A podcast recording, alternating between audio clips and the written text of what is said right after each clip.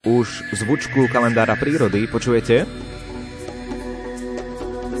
Kalendár prírody. Je to tak a pripravený je už aj Miroslav Saniga. Pán Saniga, prajeme vám príjemné ráno. Dobré ráno, želám vám aj poslucháčom Rádia Lumen. Dnes vyrážame na ryby. Vysvetlite súvislosti.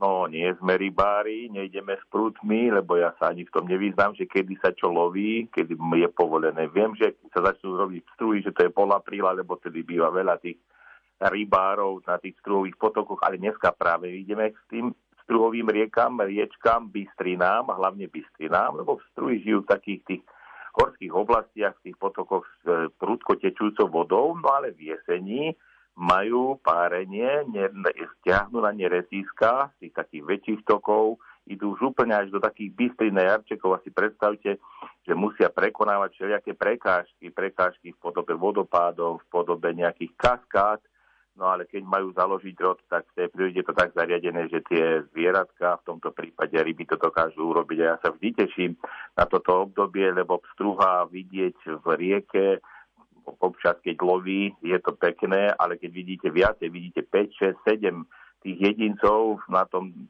tam by sme to volali trlo, alebo na tom neretisku, tak je to také krásne. Oni tú vodu tak pekne vyčistia. Hneď viete v tom potoku, že tuto sú struhy, lebo tam, kde ten struh nie je, tam je voda zamúlená, zamúlená ale tam, kde tie struhy vlastne sa hýbu, tak tu, ten úplne tú riečku, ten jarček, alebo aj tú studničku nejakú, kde sa dostanú až k studničke, vyčistia.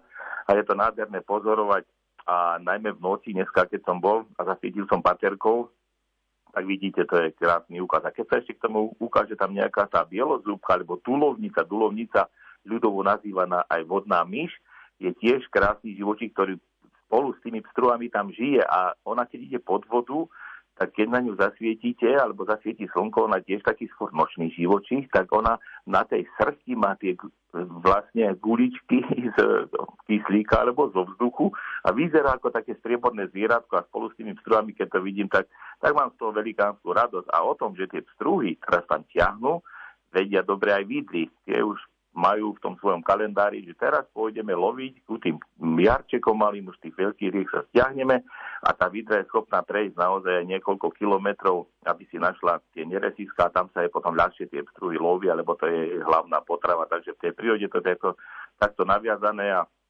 nie veľa E, živočíchov, zakladá to potomstvo v jeseni a práve pstruh k tomu patrí, takže ak pôjdeme na nejakú vychádzku, a tie vychádzky teraz tým potôčikom sú veľmi krásne, lebo tie potoky sú, vy, dalo by sa povedať, vyzlátené od listov javorov, e, vy zase môžem vybronzované od bronzových listov bukov, tak je to úplne ako keby ste boli v rozprávke. A k tomu, keď ešte je tam nejaká pavúčinka, na tej pavúčine je zavesený lístok zase z nejakého tiež lístnatého stromu, tak je to nie ďaleko k tým, tým takým poetickým obrážtekom, ktoré v tej prírode sú, takže keď bude víkend, nech naši poslucháči sa idú pozrieť možno aj k nejakému potvočiku, jarčeku, a verím, že tam ešte nejakého a uvidia, lebo je to symbol takých čistých horských riek.